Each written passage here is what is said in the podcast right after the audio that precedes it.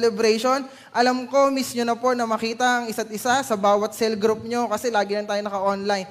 I know that God will end this pandemic, but we need to cooperate. We need to, to always uh, follow the safety protocol, no? So yan, ngayong, ha, ngayong umaga na ito, meron din tayong pinagdiriwang. Ano yon? Father's Day. So, Happy Father's Day to our God in heaven. Yan, Happy Father's Day din sa ating mga mentors, kay Bishop Rene, kay Tatay Albert, kay Pastor Neil no sa pag sa pag, pagiging tatay ng simbahan ng UCF although hindi pa siya tatay talaga sa mga katatay ng UCF. Happy Father's Day sa mga leaders no, na mga spiritual parents yan. Happy Father's Day po sa inyong lahat. So this day, no, I would like also to encourage you to share this word, this this streaming right now. Kasi I believe na merong battle, no? Merong merong something na gustong ibigay sa iyo ang Panginoon. And that's why you need to to share this kasi baka mamaya yung message pa na to, yun ito yung hinahanap ng mga tao na nasa paligid natin. This is the message that can give us something new in our life. Kagaya nung naging kanta natin, no? The Holy Spirit can change our life. So, maybe this word, and, and it's absolute, no, absolute yan na kayang magbago ng buhay. Kung paano binago ng, ng Word of God ang buhay namin ang buhay, at patuloy na binabago ang buhay ng mga leaders, ng mga sumusunod sa Diyos. Ganun din yung mga kapakinig ng salita na ito. So I encourage you to tag your friends, share this to your wall, and and reach out to those people na sa tingin nyo kailangan makapakinig nito. So, this morning, yan, napakaganda ng kanta. Actually, na-bless ako doon sa worship song natin, no? Kasi talaga ini-invite yung presence ng Holy Spirit. Na-invite nyo ba this morning? Yan. So, yung Holy Spirit, this month, ito yung pinag-uusapan natin. Since the beginning, no, unang week. So, yung unang week, pinakilala sa atin sino si Holy Spirit. Kasama siya doon sa creation. He is part of the three persons of God. The Trinity. The Father, Spirit, and Son. So, doon sa second week, idiniscuss din ni Kuya Justin, no, ni Brother Justin, na we need to receive the Word of God. Kasi by that, doon tayo may empower ng Holy Spirit and He will convict us based doon sa Word of God so that we can live a, guide, a godly life. We need to accept that apart from the Holy Spirit, we cannot live a godly life. Tama po ba?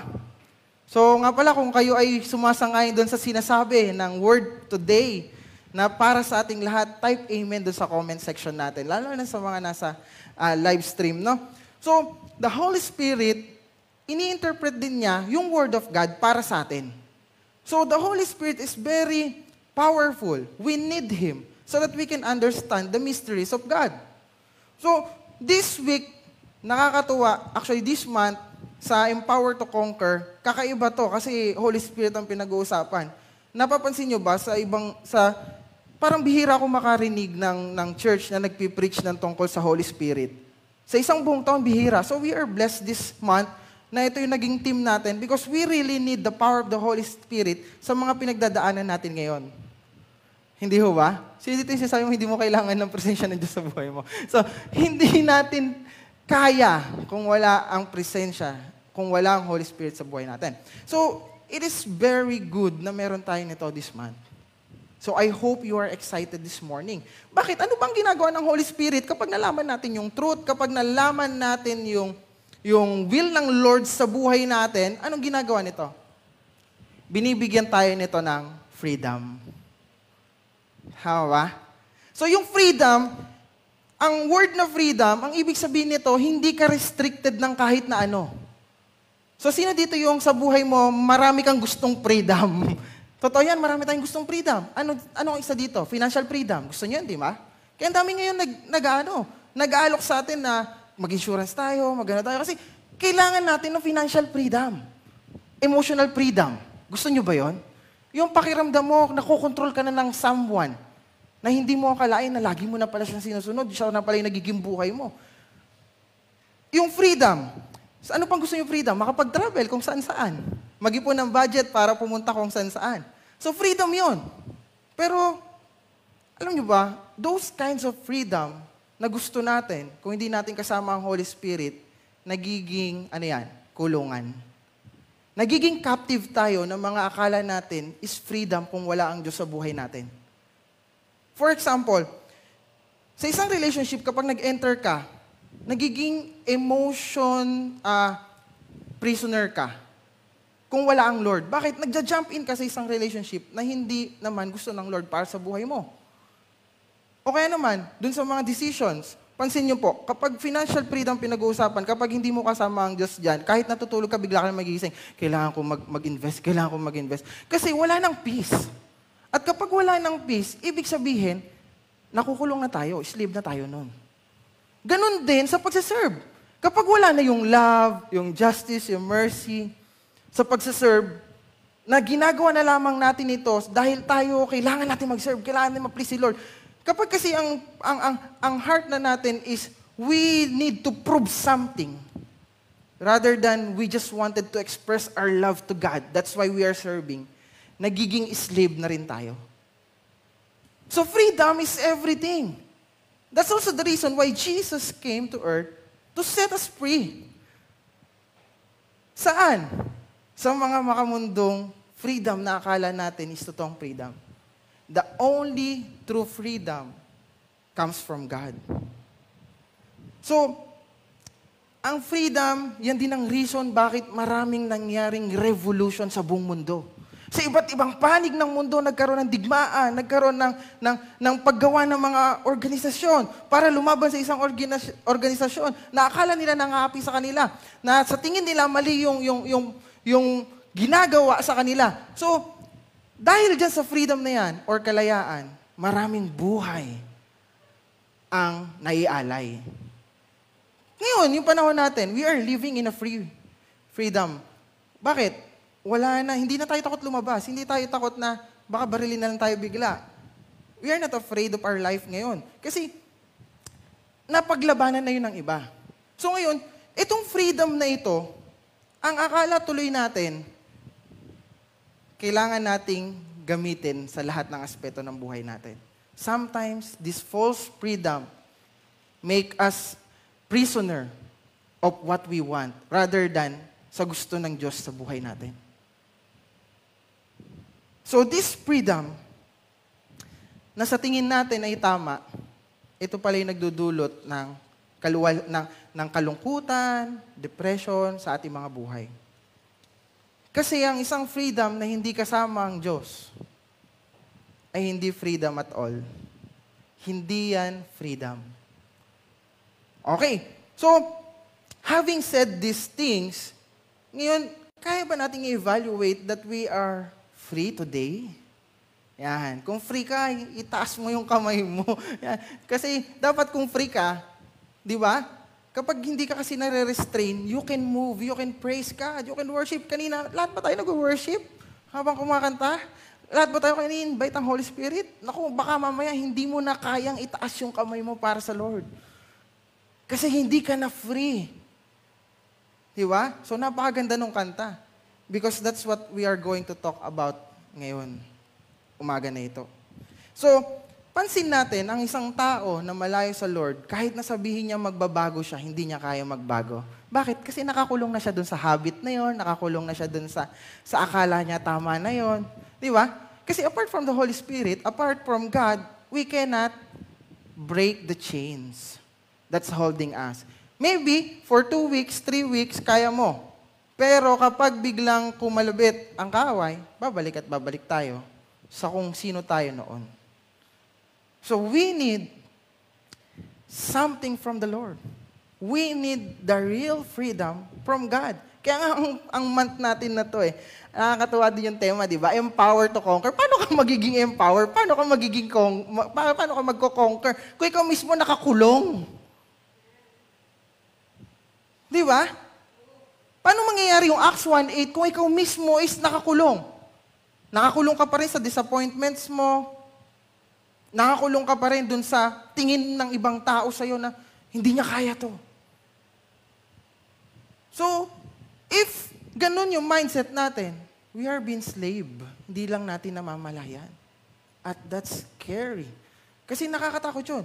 Kapag kasi ikaw ay naging slave ng something, hindi ka na makaka-move. That's also the reason, di ba sabi nga, we need the move. Sabi sa kanta kanina, sakto-sakto talaga yung, yung worship, opening at worship natin. Kasi kapag hindi ka free, you cannot move. Now, kuya, paano kami makaka-move? Paano kami makakagalaw? And that's what we're going to discuss this morning.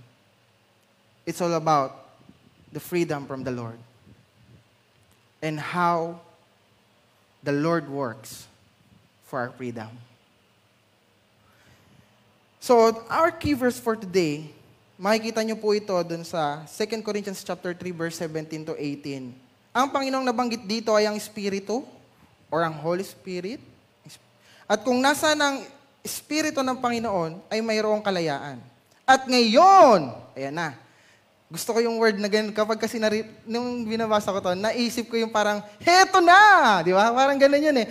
Parang ganun yung excitement siguro ni Paul dito nung, nung sinulat niya to. At ngayon, sabi ngayon, naalis na ang talukbong, nagniningning sa ating mga muka ang kaluwalhatian ng Panginoon. Sabihin mo, gusto kong makita ang kaluwalhatian ng Panginoon sa buhay ko. Yan, sabihin mo din sa comment section. At ang kaluwalhatiang iyan na nagmumula sa Panginoon na siyang Espiritu, ang siyang magbabago sa atin mula sa isang antas ng kaluwalhatian hanggang tayo'y maging kalarawan niya. So, let us all pray this morning. Father God in heaven, thank you for your message. Thank you for the word. Father God, I just pray na yung message this morning, Lord, this is your word. I know that you're going to anoint it. And I pray, Panginoon, that may speak life to those who hear this word. Because, Lord, I know that we are being slave. Kami po lahat ay, ay, ay nasa kulungan. Kami pong lahat ay slave ng kung anumang bagay sa buhay namin. Maging yan may hobby namin, yan man ay ay kasalanan namin against you, against sa ibang tao, Panginoon. We are, we are being slave, Panginoon. So today, we just ask that may your Spirit, O God, fall on us in every, in every home right now and set us free dun sa bondage, dun sa captivity. Kung bakit hindi namin kayang sumunod sa iyo, hindi namin magawa na magpuri sa iyo, hindi namin magawa, Panginoon, yung mga bagay na para sa iyo. So this morning, Lord, I just pray that may your word be like a double-edged sword na lahat ng mga nakakinig, maging ako, Panginoon, ay pagpakabaguhin mo po habang isineshare po ang salitang ito. At ang lahat po ng mga tao na nakikinig ngayon, I know, Lord God, that you are ready to set us free sa kung ano man yung nasa puso namin na naghihinder para po kami makasunod at makatugon sa tawag mo at sa lahat po ng mga nais mo sa aming buhay. Maraming salamat po, Ama, sa umagang ito. May your spirit be with us. We pray this all in Jesus' name. Amen. Amen and amen. So, sabi ko kanina, at sabi dun sa illustration natin, may battle. Kapag may freedom na kailangan mangyari, may battle na nangyayari. Pero what if ang isang battle na pupuntahan mo ay hindi mo kayang manalo? Kailangan meron kang kasama. So alam natin na si Jesus pumunta dito sa earth at kinonquer niya lahat. So na, kaya magbago ng tao kung kasama si Kristo. Sapagkat si Kristo ang nagbigay ng kanyang buhay para tayong lahat ay makalaya sa kasalanan. So kung naging free siya doon, kaya natin maging free. Pero since si Jesus, umakyat siya sa langit at naghihintay ng tamang panahon at sabihin ng Ama para bumalik, nag-iwan siya ng kasama natin. It is the Holy Spirit. So that's why, right now, ang kasama natin sa mundo ay ang Holy Spirit. Ang Holy Spirit ang nagpapaalala sino si Jesus sa buhay natin. At sino ang Diyos para sa atin. Ano yung kaya niyang gawin, ano yung power na meron siya, ano yung bagay na willing siyang ibigay sa bawat taong naniniwala sa Kanya. So that's the role of the Holy Spirit. So, dito, yung freedom na tinutukoy dito sa verse 17, ang Panginoong binabanggit dito ay ang Espiritu. So our first point for this morning, if we really want that freedom that comes from God, na gagawin tayong limitless, i-empower tayo, tutulungan tayo na makonquer kung ano man yung dinadala natin sa puso natin or sa sitwasyon ng buhay natin, number one, we need the Holy Spirit. Through the Holy Spirit, we can be free. So, bakit ba nasabi ni Paul sa scripture na to na ang Holy Spirit yung kailangan natin? Kasi kinumpare niya ito, yung sa panahon nila Moses, kapag binasa niyo po yung buong chapter 3, sabi niya, noon, ang ginagawa ng mga tao, binabasa yung Word of God, pero hindi nila naintindihan. Bakit? Dahil hindi nila tinanggap si Kristo sa buhay nila. Alam niyo po, ganyan din ang Bible eh. Yung mga tao, binabasa nila yung Bible, pero hindi nila maintindihan because they forgot that the Bible is a spiritual book. And without the Spirit of God sa puso natin, hindi natin mai interpret yan. Hindi natin yan marireveal. Hindi yan magre-reveal sa buhay natin. Kasi the Bible, meron diyang Spirit ng Lord. Yan ay nasulat dahil sa Spirit of God na lumukob na, na nagkaroon yung mga sumulat ng bawat book sa Bible. Kagaya ni Paul, di ba? He's filled with the Spirit of God. That's why nasulat niya itong mga ito. So if we really wanted na makita yung revelation ng Lord sa buhay natin, we need to receive the Holy Spirit. Kung ang tao ay naniniwala sa bad spirit, nanonood kayo ng conjuring, tama ba? May nakapanood na ng mga horror movies, tama ba? Pinapanood nyo yan! Pero hindi nyo ina-accept ang authority ng Holy Spirit or hindi natin ina-accept, nalilimutan na natin i-accept na ang Holy Spirit ang kailangan natin para sa buhay natin.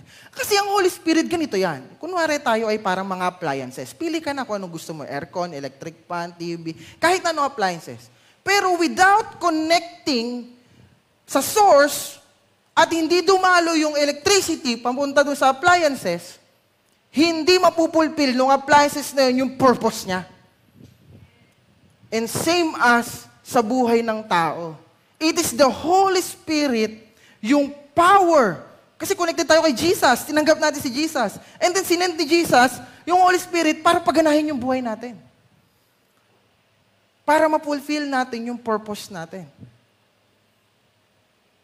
Maraming Christians, at tayo din, pwede mangyari sa atin yon. If we live a life apart from the Holy Spirit, eventually mawawala din tayo. So we need to accept and acknowledge and believe that there is Holy Spirit watching us every move we make, every step we take. No? Parang kanta yun. Sabi ng Holy Spirit, I'll be watching you. Kasi ayaw ng Holy Spirit na maligaw tayo. Ayaw ng Holy Spirit na masaktan tayo. Kaya nga sabi ni Jesus, He is your teacher. He is your comforter. He will remind you all the words. Kaya pala tayo nakakalimut, nakakalimot sa verse kasi minsan sinasaulo lamang natin sa pamamagitan ng isipan. Pero hindi tayo nag-rely sa kapangyarihan ng banal na Espiritu upang panatilihin ito sa ating mga puso. Grabe. So we need the Holy Spirit. Pansin nyo, katagayan sinabi ko na, yung Bible, kapag may Holy Spirit ka, marireveal sa iyo na lahat pa nangyayari doon sa, sa sitwasyon doon sa Bible, possible na mangyari sa ngayon. Bakit? May corruption, may idolatry, may immorality. Tama? Meron. Meron din doon na, na ibang mga bagay, kagaya ng murder, stealing, lahat yon nandun. Which is, nangyayari ba sa, sa mundo ngayon? Yes. So, ibig sabihin, kung nandun yung situation na yon at binasa natin yung Bible kasama ang banal na Espiritu, makikita din natin yung way out na ibinibigay ng Panginoon sa bawat sirkumstansya na nandun sa Biblia. So we need the Holy Spirit so that we can see the solution na nagmumula dun sa Word of God. Naalala ko dati, tinry kong basahin ang Bible nung hindi pa ako Christian. Sabi ko, ito na yung pinakamasarap na basahing book kapag gusto mo makatulog. Tama ba? Pero ngayon, nung nakilala natin ang Panginoon, yung book na yan, yung pinaka iniingat-ingatan mo. At bawat kataga dyan, yun yung pinipilit or ginagawa mong basihan ng action at ng buhay mo.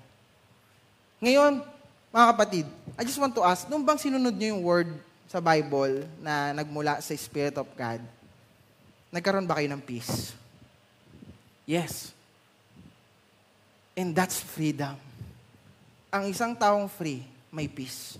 Because God said in His Word, I think from Isaiah chapter 48 verse 22, no? Sabi niya doon, there is no peace in the wicked, says the Lord.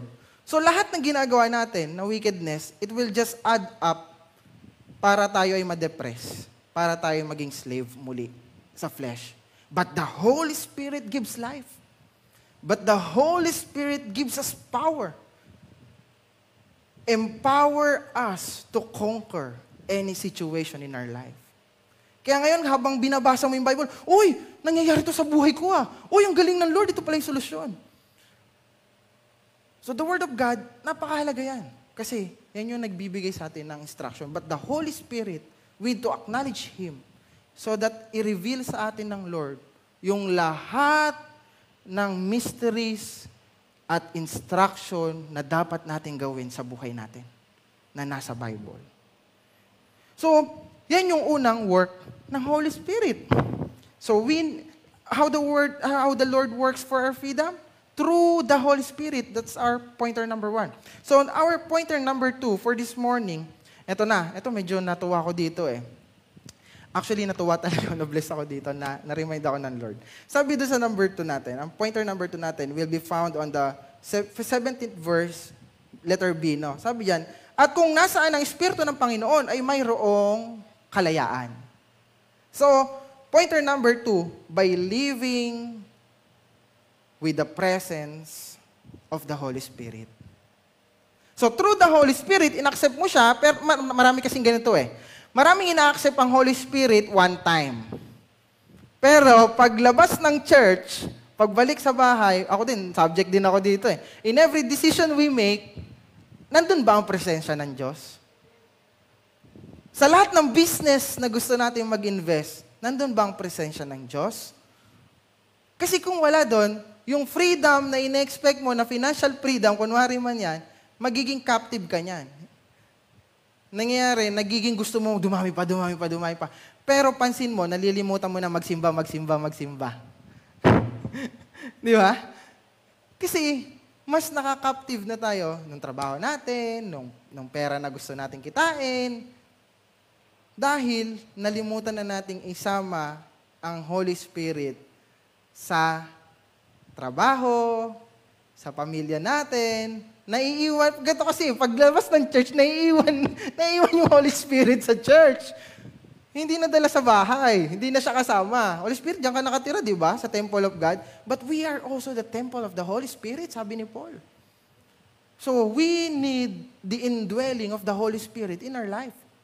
Tingnan nyo ito sa Bible. May kilala ako na isang karakter sa Bible na ang banal na Espiritu, ang Spirit of God, ay sumakanya at lahat ng ginawa niya ay nagtagumpay siya. Alam niyo ba kung sino yun? Siyempre, bukod kay Jesus, ha? Meron sa Old Testament, si King David, kung naalala nyo. If you are going to go back dun sa 1 Samuel, chapter 16, verse 13 to 14, yung day na inanoint si David, ang sabi doon, and he was filled with the Holy Spirit, at in-empower siya from that day on. From that day on. And David, napakaraming battle. Tinalo niya si Goliath. May lyrics tayo kanina ng sa kanta, di ba? Oh, may, may giant na tinalo si David. May mountains na, na nilakbay si David. Yan, tayo din. May mga mountain tayo sa buhay natin. May mga giant tayo. Pero si David, nung panahon niya, na-overcome niya lahat yon. Why? Because he lives in the presence of God. Paano nangyari yon? Kuya, na siya ay nabuhay sa presensya ng Diyos. Alam niyo ba si David, bago siya sumugod, lagi niya tinatanong, Lord, sugod ba kami? Lord, saan ako dadaan para sumugod? Lord, saan ako tatakas? Lahat na lang nung move niya at ng mga warriors niya is instructed by God. You know why? Because if there's a word of God, the presence of God is there sa decision making mo, tapos nasa iyo pa si Lord sa puso mo, which is the Holy Spirit, lahat ng gagawin mo, magtatagumpay ka. David never lost a single battle. Yung war ha. But ito yung sad reality. David lost one battle. Ano yon? Nung hindi siya nag-inquire kay Lord. Kasi nung nandun siya sa may uh, biranda niya bilang hari, nakikipagdigmaan yung mga kasamahan niya. Siya ay hari, nandun na siya sa bahay. Nakita niya yung magandang dilag. No? Naasawa ni Uriah. Ngayon, nagkasala siya. Alam naman natin lahat yon. Nag-fall siya doon. Pero alam niyo ba si David, alam niya ang kalagahan ng presensya ng Diyos sa buhay niya. Kaya nung nagkasala siya, hindi siya nagtanong kung kani-kanino. Nung kinonfront siya ni, ni Nathan the prophet, ang tinakbuhan niya kagad ang Diyos. If you're going to read the Psalms chapter 51, it is the psalm made by David nung panahon na nagkasala siya. Sabi niya doon sa verse, Psalms chapter 51, verse 10 to 12, Create in me a pure heart, O God, and renew a steadfast in spirit within me. Nag-aas siya sa Panginoon na bigyan siya ng matatag na espiritu para hindi na siya muli mag-fall. Do not cast me from your presence. Sabi doon sa verse 11, or take your Holy Spirit from me. Ang tindi ng pan, pa, pa, pakikiniig ni David sa Diyos noong mga panahon na yan. Kasi alam niya na kapag nawala ang presensya ng Diyos sa buhay niya, katapusan niya na. Ah, ganun yung nangyari kay Saul. If you're going to go back dun sa 1 Samuel 16, 13 to 14, yung verse 14 doon, ito yung iniwanan na ng Panginoon, ng Espiritu ng Panginoon si Saul. At nakasulat sa verse na yon, na anong pumalit, doon, anong pumalit sa, sa nararamdaman ni Saul? From being confident in God, anong napalit doon? Depression and fear. That's why in this word, napakaraming taong nade-depress. Maraming taong natatakot na mawala ang kanilang buhay because the Spirit of God, they didn't accept the Holy Spirit and the Spirit of God is not within them wala sa kanila. Nakita dito, grabe, si David talaga sabi niya, Do not cast me from your presence. Kasi nakita niya yung nangyari kay Saul. And he knows na maraming beses pa siya magfo-fall kapag hindi nanatili ang Holy Spirit sa buhay niya. That's also the reason why we are falling. At subject din ako doon. Kasama ako doon. Nagfo-fall tayo sa decision making. Nagpo-fall tayo sa ibang aspect ng buhay natin. Because we need to admit that we don't do it with the Holy Spirit. His presence is not in us during those times. Yung will natin, yung mas nasusunod. Kagaya nung nangyari kay David. Tingnan nyo ito, ang role kasi ng Holy Spirit, alam nyo ATC, ATC, Air Traffic Control, ang Holy Spirit, parang ganyan niya, may radar yan eh. Kapag nasa-sense niya, teka lang, magkakaroon ng collision, Umiwas ka dyan. Di ba? Yung, yung ATC kasi, sila yung nagsabi sa mga pilot na lumiko ka, dito ka mag-land, di ba? Parang ganun yan eh.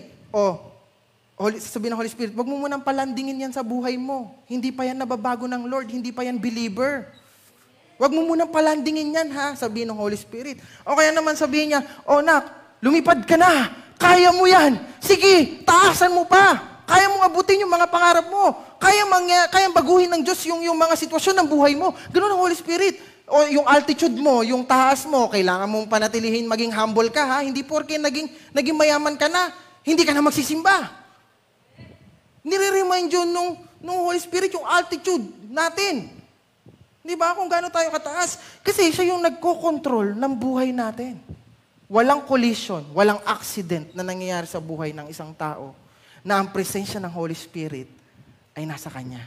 Kasi kapag nasense ng Holy Spirit sa radar niya that it will harm us, sabi niya, na disregard mo muna yung decision mo na yan. But the reason why we fail, because we do not let the Holy Spirit guide us. Although may sinasabi siyang instruction, but we never follow and obey the Holy Spirit. So pansin nyo, kung walang Holy Spirit, ano mangyari kung hindi natin siya susundin?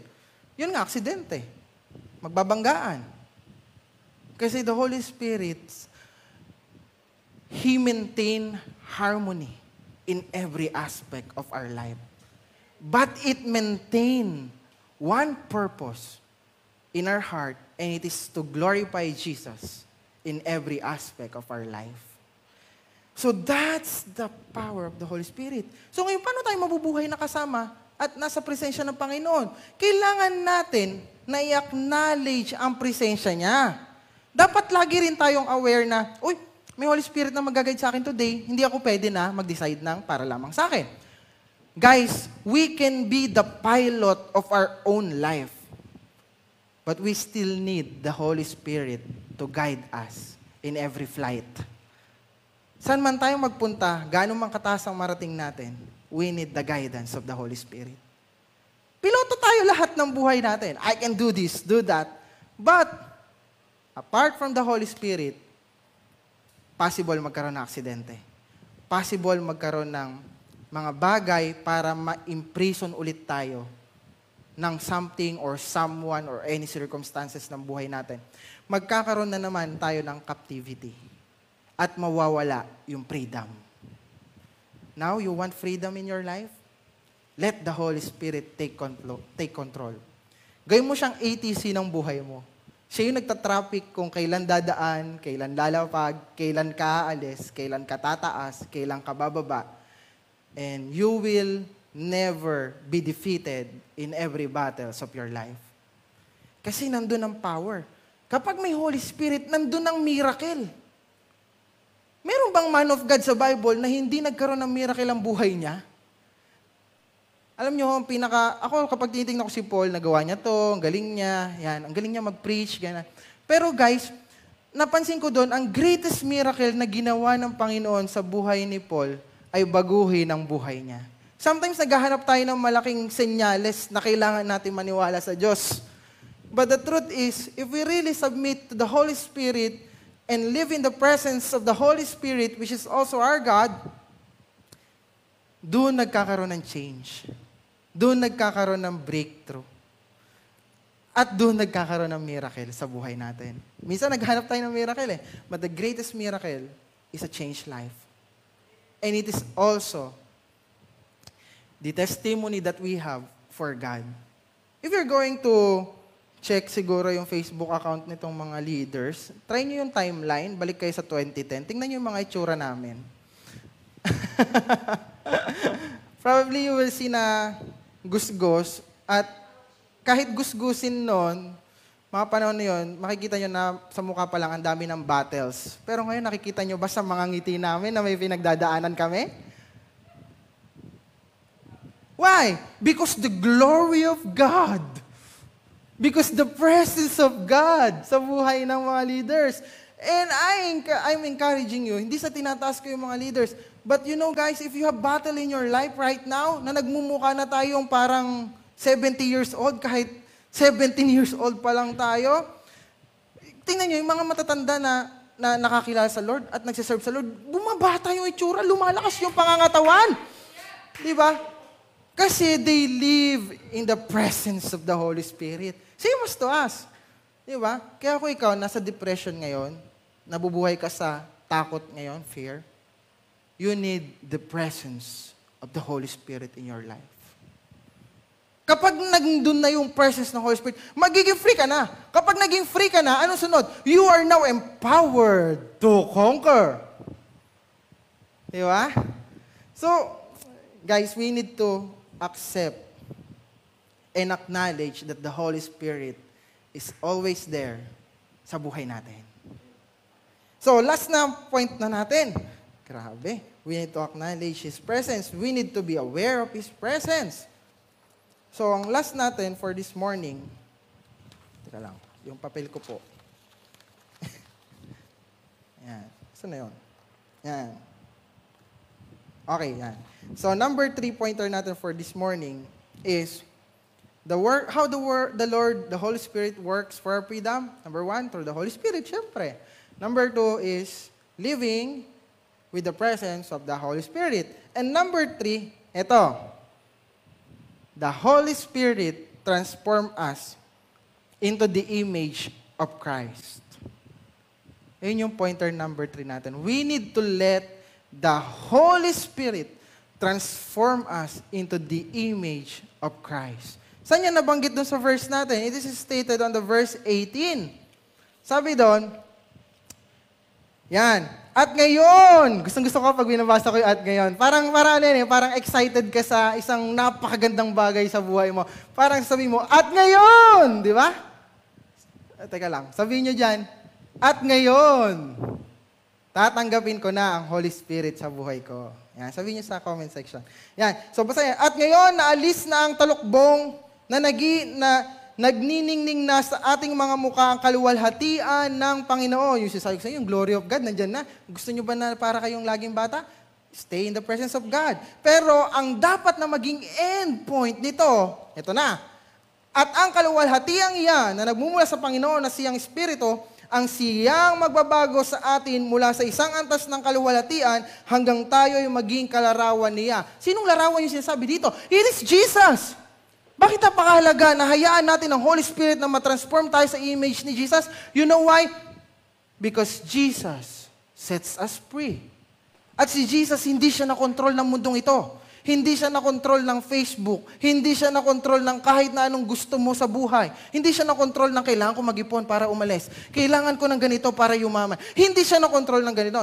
He lives with the Spirit. Kaya nga siya nagpabaptize muna eh. Bumaba ang Espiritu ng Diyos at lumukob sa Kanya at nagawa niya ang miracle sa mga, sa, saan man siya magpunta. Pansin nyo, wherever Jesus goes, there's miracle because He lives with the Spirit.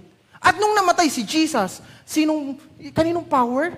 Yung, yung, yung, yung pumunta sa Kanya para siya muli mabuhay? It is the Spirit of God. It is said in Romans chapter 8 verse 11. Yan. Kung ni-raise niya si Jesus from the dead, Ganon din, i-raise tayo.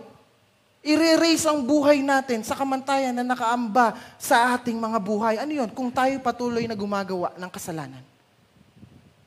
Kasi there's always a battle between flesh and spirit. At ang spirit, ito yung magkocontrol sa atin. Ang spirit of God, the Holy Spirit, will transform us into the image of Christ. At nasabi dyan, ito na ngayon yung glory na nakikita ng buong mundo. Alam niyo ba, the greatest testimony, the greatest testimony that a Christian can have is a changed life. Sabi doon, babaguhin niya tayo para maging kawangis tayo ni Kristo. Can I ask you something? In every aspect of your life, nakikita ba si Kristo? Ako, aminado ako, hindi. And that's what I want right now. That the Holy Spirit change me and you be changed also. Na in every aspect of our life, makikita ang Lord. Sa trabaho tayo ba'y tatamad-tamad? Hindi nakikita ang Espiritu ng Diyos sa'yo kapag tatamad-tamad ka. Ouch! Kasama ko doon. Yan, kapag petics, hindi nakikita ang Espiritu ng Diyos sa atin. Kasi kapag basta-basta na lang yung ginagawa natin, walang excellence, walang, walang aim para i-glorify ang God, kasama tayo doon na hindi natin na i-show ang image ni Jesus sa mga tao.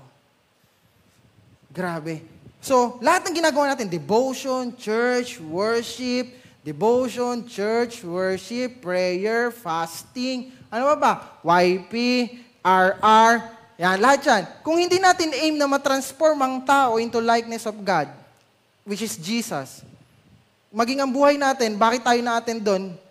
Para lamang ba makomfort tayo ng Diyos? Hindi. Ang pinakagusto ng Diyos, bakit natin kailangan umaten doon, is for Him na matransform tayo into image of Christ. Kasi kung hindi tayo matatransform into image of Christ, may iwan tayo sa mundo pagbalik ni Jesus.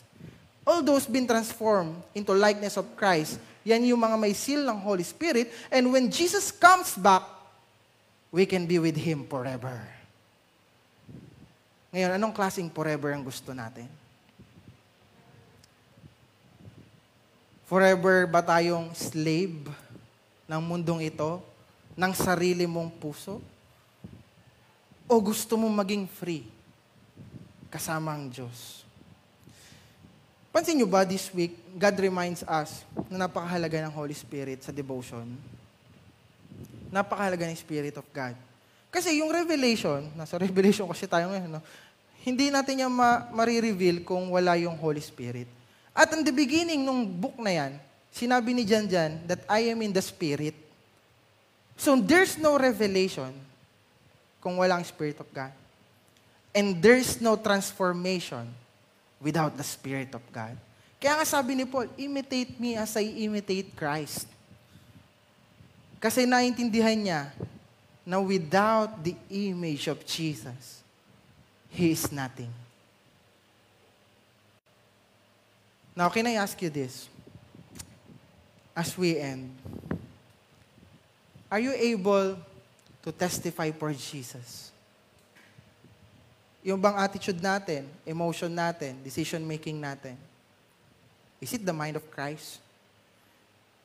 If we want it to become just like the mind of Christ, we need the Holy Spirit in our life to remind us those things. Ngayon, sino dito yung naka-perfect na ng Sunday Cell Celebration online? Pwede nyo bang sabihin amen? As in yung wala kang absent. But God wants this morning, He wants to ask you this thing. Number one, do you believe in the Holy Spirit? Number two, are we living with the Holy Spirit? And number three, are we transformed by the Holy Spirit into likeness of Christ? Actually, that's the greatest challenge for us all. Kasi kahit magsimba tayo, kahit mag-fasting tayo, mag-devotion tayo, if we don't aim to become Christ-like, it is nothing. That's why Jesus follow, said in His Word, follow my commands if you love me. Because He wants us na matransform sa image niya nang sa ganon, tawagin din tayo ng Ama na nasa langit ng mga anak niya. Hallelujah. Today, let us evaluate ourselves. Natapos na naman ba ang araw na ito na ako'y kaparehas pa rin ng ako noon? Natapos ba ang buwan na ito na natap, nakaparehas pa rin ba ako na ako nung nakaraang buwan? Matatapos na naman ba ang taon na ito na ako ay kagaya pa rin nung ako before? We need to conquer. God gives us the freedom right now in the Holy Spirit to make us able to conquer, to change our life, to change our heart, to change our priorities, to change whatever the circumstances we have. Yung sakit, karamdaman, kulang sa financial, God wants to change it. But the problem is, do you accept Jesus in your life? Do you accept the Holy Spirit to take control in your life? Do we accept Him in everything that we have? Do we let Him take control? This morning, the greatest objective of the whole Christianity is to be transformed in the likeness of Christ. And we cannot do it alone. We need a companion to remind us, to comfort us kung nadadown tayo, kung nahihirapan tayo, to give us the strength, the courage to continue, to give us the power that we need so that we can live a life that glorifies God. And it is the Holy Spirit. This morning, if you're at home right now, I just want you to lift your hands. Kung nakikinig ka ngayon, I just want you to pray to God right now I said, Holy Spirit, come in my heart. Holy Spirit, come in my heart. Holy Spirit, change me. Holy Spirit, saturate me. Every aspect of my life, Lord, have control. Because, Lord, I am tired. I am tired to be slave. I am tired to be just the same na, ito pa rin ako. After 10 years, ganito pa rin ako. If you are tired today, napakiramdam mo, limited ka sa mga kilos mo, sa mga actions mo, sa mga circumstansya ng buhay mo, or bagay na meron ka sa buhay mo, whether it is your relationship, whether it is your, your family, your finances, pakiramdam mo, limited ka sa mga bagay na yan, at wala kang freedom, you forgot that God created everything and He can set us free. But one thing we need, we need to believe and accept the Holy Spirit. in our life. Hallelujah. Let me pray for you all. Father God in heaven, thank you for this day. I just pray that may the Holy Spirit continue to minister in our life, to saturate us, to transform us into likeness of Christ. And Lord, I know, nakalaki po ng transformation, nakalaki po ng guidance at ng indwelling ng Holy Spirit sa aming mga buhay. Alam po namin na meron pong katagumpayan sa iba pang aspeto ng aming buhay. As you transform us, Holy Spirit, into Christ-likeness by teaching us to submit to the Father, to the will of the Father, there will be freedom in our lives. So Lord, today, I speak freedom. I speak transformation in our life at sa buhay po ng mga nakapakinig ngayong umaga na ito. Father God, thank you for the empowerment and thank you for the encouragement that we have in you. And now, Lord, may you equip us, may you empower us to face also the world outside us and to glorify you and make your image be known to those people na sa panahon ngayon, Panginoon, ay kailangan din ng comfort na nagmumula sa iyo. Thank you, Father God, for this morning and for your wonderful message. We give all the praises, honor, and adoration in Jesus' name. Amen.